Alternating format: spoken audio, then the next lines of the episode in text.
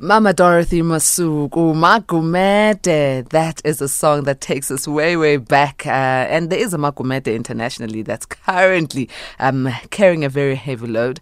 Um, and I think uh, we, we are all, one way or another, impacted by what's happening between Russia and uh, the Ukraine. And uh, we can't just stand by and think South Africa will go off without being impacted, should there be any action that is taken. So that's what we're going to be talking about in our social conversation. We'll be joined by Thembisa Fakude, Senior Research Fellow at uh, African Asia Dialogues.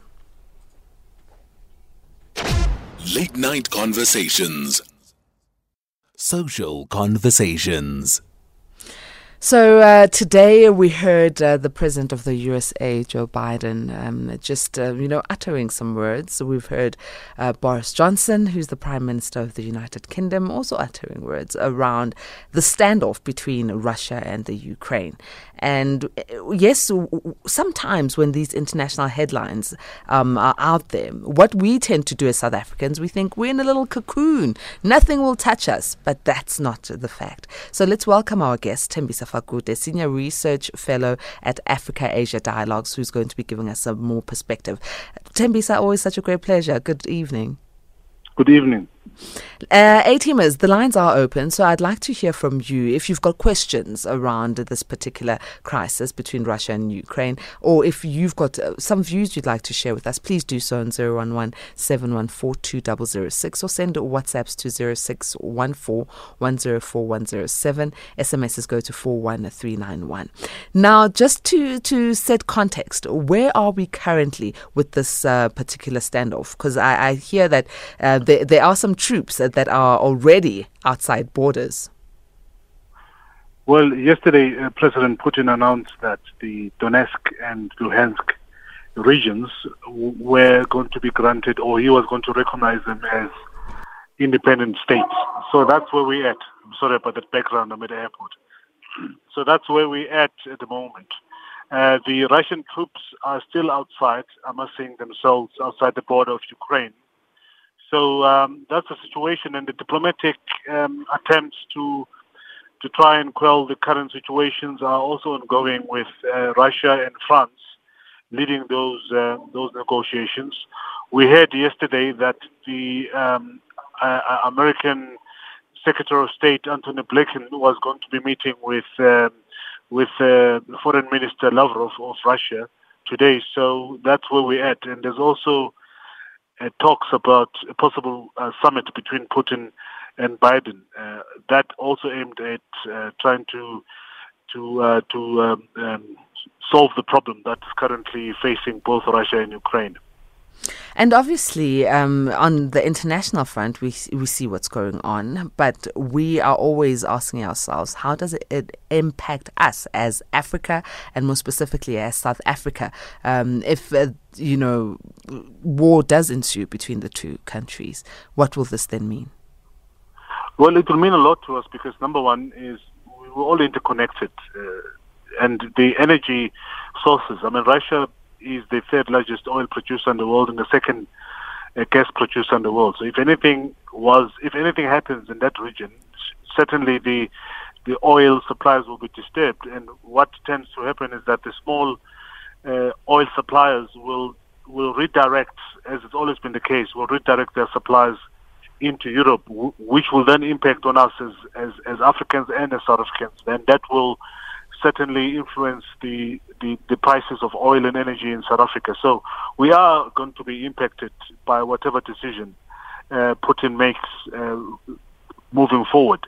So the, the, the, the, energy prices and the energy crisis as a result of Russia either being sanctioned, in other words, if the Europeans decide to stop importing Russian uh, oil, you, you are likely to have a problem. Or if the disturbance of oil produ- uh, production in Russia happens, we as South Africans are likely to have a problem. As we speak, for the first time after a very long time, the price of uh, barrel of oil is uh, reached $100 after a very long time. So that should tell you that if it's $100, certainly in the next coming days, we are going to be hearing announcements from government uh, telling us of the new uh, fuel hike. Oh, that's one thing that I'm dreading to hear. However, um, l- taking a look at what currently is happening, um, there are some voice notes that A teamers have sent, and let's listen to them. Remember, A teamers, to ask questions, interact on this particular um, uh, conversation we're having with Thembisa Fakude. You can uh, join in SMS 41391, WhatsApp uh, 0614104107, or call in on 011 714 2006. Patricia, Russia um, is going to fight until they win because America, USA has been bullying other countries across the world for such a long time. They invaded Iraq and Iran, uh, sovereign countries as well. Americans and that that unit uh, unity of them with the Europeans and the NATO, they invaded without any consequences, with fake news about um, weapons of mass destruction that were never found and we had to endure those wars as the world. So, if me, I was also Vladimir Putin, I would also fight for them coming too close to my land. I would fight them. America has been bullying other co- uh, countries for free.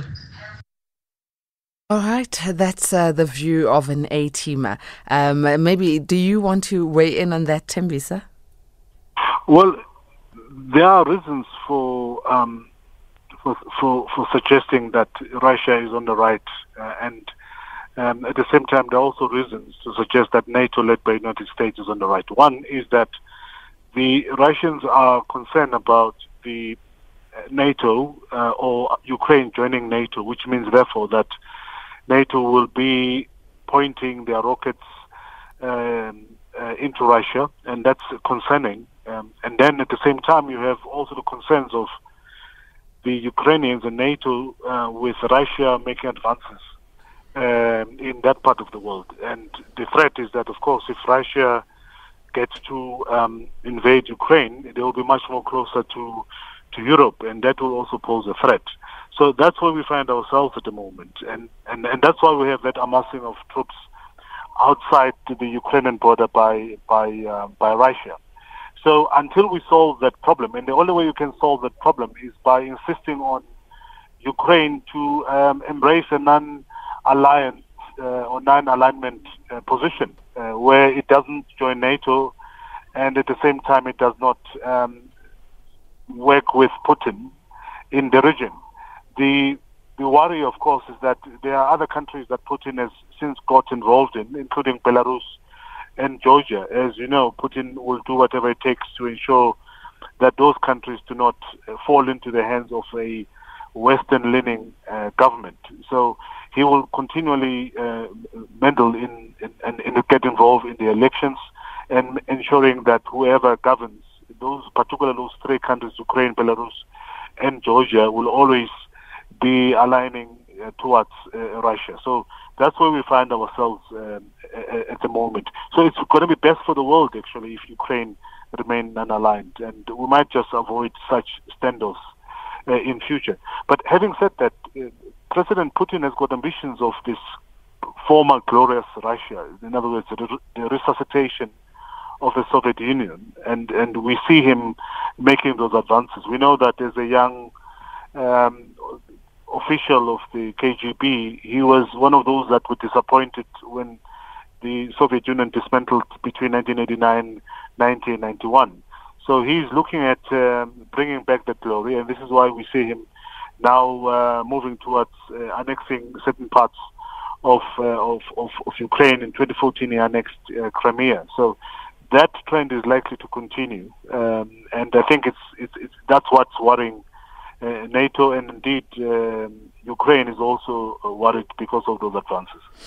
Let's go to the lines. Um, we've got A teamer Jonathan who's holding. Uh, Jonathan, good evening. Yes, hi, good evening. Nice show and nice discussion. And I just want to respond to your question about the impact of South Africa. So, yes, definitely a major impact to us from a trade embargo point of view, from oil. Uh, oil prices will impact us significantly. So there's definitely a huge, huge impact to us if anything goes wrong up north. But that's not my point. My point is about um, and I don't want to bring up the past, how how crucial um, President Nelson Mandela was and Archbishop Desmond Tutu. They were the real statesmen. They could take on the world. They could really guide the world. But our current leaders, uh, our president, no disrespect, President Zuma, Malema, um, the DA guy, Steenhuisen, none, none of them come close to statesmen that could guide the world from a impartial point of view. And that's what set us apart back in the day. But yeah, that is my comment. Thanks. Thank you very much, Jonathan. Um, you know, one thing, um, said that amazes me is that here in South Africa, we're already expecting a fuel hike for this uh, coming month of March, right? Uh, but with this looming issue and crisis between Russia and Ukraine that seems to be in advanced stages, after all, even uh, President Joe Biden has put out some harsher sanctions against uh, uh, Moscow it's very clear that it, this is not going to be the only fuel hike we might be um, experiencing in this first quarter of the year. No, certainly not. Um, I mean, the price the, the, the, price of oil as of today alone has gone um, to hundred dollars per barrel. That in itself is going to uh, is going to affect us a great deal because we we still uh, are 100% ex- uh, importers of, of, of oil in this country. Notwithstanding, of course, that we used to have uh, sufficient uh, reserves of oil which were used to cushion, to cushion uh, such uh, such uh, situations, but uh, those have since dwindled, and we are now um, at any given time running on empty. So we have no choice but to to be subjected to whatever pricing that will be um, will be imposed by, by, by the market. So yes, very dark days ahead and we hope that this standoff will be sorted out uh, as soon as possible. Um, but uh, it doesn't it doesn't look like it now that the United States and its allies have, um, have instituted sanctions against Russia. Putin is likely to dig in his heels. So uh, we'll have to see whether the diplomatic attempts led by uh, President Macron and uh, the Germans are going to yield any results moving forward. Do you anticipate any of the BRICS countries, including us as South Africa, to comment around what's going on? Because uh, I, I, don't want to put it incorrectly, but um, we are part of BRICS, but then some of these ally countries that are making all these comments, the UK, the USA, France, some of them are also somewhat allies to who we are as a BRICS country. So do you anticipate any comments from the BRICS countries? Well, the BRICS countries won't do much. Um, well, the question the question as well is, do we still belong in that bloc? By the way, because currently is uh, is, full of dictators. If you really think about it, you've got uh, the Prime Minister of India, Modi, who's an ultra nationalist. You've got Putin, who's going around annexing people's countries, and you've got um, China that is also involved in suppression of rights in Hong Kong, Tibet, and um, Taiwan. So whether we we, we still want to continue associating ourselves with these people is a question that I think South Africans must begin to raise uh, because this is clearly a, a group of, uh, of, of individuals who uh, who are hell bent on suppressing basic uh, human rights. So it, there's, there isn't much that we can say uh, or uh, any political statement or position that you can take, mm. which I think the Russians will take serious. I mean, Cyril Ramaphosa has uh, has has been looking toward the West and has been embraced by the West, by the way. And uh, his relationship with uh, the Russians or President Putin is not uh, particularly uh, friendly, and and, and, and, and, and you know over the years they've had uh, serious disagreements on a number of issues. So I, I, I doubt if we're going to have a South African position that would convince Putin that he has decided on a wrong course of action. All right, let me go to another caller. Um, uh, reminding you, A teamers, that the lines are open for you to comment as we have a conversation with Thembisa Fakude, Senior Research Fellow uh, for Africa Asia Dialogue. So, we are talking about uh, the current standoff between Russia and the Ukraine and what it means for us as uh, South Africa. Let's go to our A team caller, Justice. Justice, it seems you're very eager there. Good evening. I, I just want to raise my opinion that Go ahead. I blame NATO for what's going on because NATO Wait, wait, wait. Justice, are, are you in the car? Do you have another radio set on? Because I hear you echoing. Oh, do you hear me now? And now I hear you. Switch that radio off. Yeah, go ahead. I'm saying I'm blaming NATO for the standoff that is happening because NATO has always been an anti-Russian alliance. So them coming closer to Russia through Ukraine, while they know that they are indeed an anti-Russian alliance, it's more of a threatening, you know, strategy that they are taking. So I blame NATO instead of Russia. Thank you. Thank you, Justice, uh, for oh, uh, that comment. I'm going to take a quick break and uh, we'll be back. Remember, you can interact on uh, 0614104107. That is our WhatsApp number, or send an SMS to 41391. You can also call in on 011 714 2006. My girl is always complaining about me not being romantic. Teppo, we never go on dates. Teppo, you don't buy me flowers. So, I'm going all out this Valentine's month. Every Sunday, I'm bringing out the candles, the flowers, the movies. SABC One has got me covered with all the love movies every Sunday at 9 p.m. It's Love Unlocked this February on SABC One. Mzansi for sure.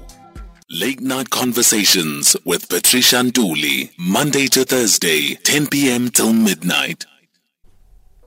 It is um, uh, 48 minutes after 11, and uh, remember that at, well, what am I saying? After 10, after 10. At 11, though, um, we're going to have the final news bulletin. Still in conversation with uh, Thembisa Fakude around the current uh, Russia and Ukraine standoff. Um, here's a message here from Mupekeja in uh, Bloemfontein who says, Since we in Africa have got a place, uh, so called Angola, which can produce crude oil, why or how has South Africa become victims? The worst part is that this developed countries, when they fight, the grass gets hurt, as we are South African citizens. So, yeah, maybe Thembisa, let's talk about the, the relevance, the relevance of the, the, the, the fact that within Africa, um, Nigeria produces oil, Angola produces oil. Um, why are we so dependent on on, on, on, on the rest of the other uh, countries outside of the continent to a point that this particular standoff will get us to uh, possibly have another fuel increase? Well, the quick answer is that the the current suppliers or producers of oil in Africa are unreliable. Um, we know, for example, in Nigeria, the Niger Delta is continually experiencing problems. Nigeria itself can't even uh, meet its own demands of um, of oil because they don't have uh, proper refineries, and you still have those um, uh, insurgents in, in in Niger Delta because people there feel that they're shortchanged, notwithstanding that they're sitting on top of these reserves, but they are not benefiting from uh, from from the proceeds thereof. So that's the first point. Angola has been is has been uh, destabilized for a very long time, and they don't have capacity to actually even have enough supplies for themselves. Uh, Angola is known to be one of the most expensive country in Africa, uh, so I'm not quite sure whether they can even begin to meet our demands, which are akin to those of a first world country. So we have no choice but to rely on other countries. I mean, the two countries that I've mentioned are not the only countries in Africa that are producing oil. We know there's a new uh, kid on the block. Um, Sudan is now uh, one of the uh, sizable producers of oil. We've got Libya and we've got other North African countries that are producing oil. But again, we can't totally uh, rely on them. But also there are also the standing arrangements uh, with these oil producing countries between South Africa and those oil producing countries. So you can't just um, tackle those agreements uh, simply because you have someone closer to you can produce or supply you with oil. So those complications make it difficult for us to confidently say that we can meet the demands and as a result of that the possible price hike as a result of the conflict in Ukraine. Let me go to uh, the lines. Atima Paul is on the line. Good evening, Paul. Oh, hi. Um, there's two points that I think I haven't heard come up in, your discussion, or maybe I've missed it because I joined it quite late. Uh, the one is the threat of nuclear war and extinction. Um, I think um, Um, if you if you read some of the the, the book by Daniel Ellsberg about the doomsday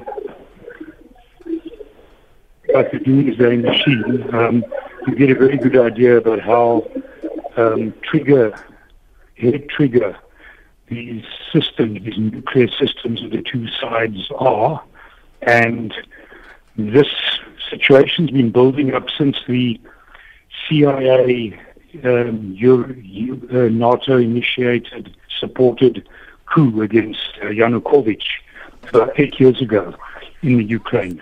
And there have been a lot of warnings by people like Ellsberg and um, the late Stephen Cohen, who was a scholar on Russia, and Seymour Hersh, the, the, the iconic investigative journalist, about where this is heading to.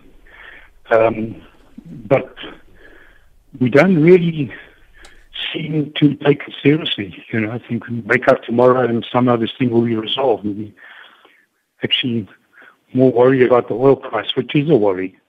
Um, but but that's probably the greatest threat that we all face.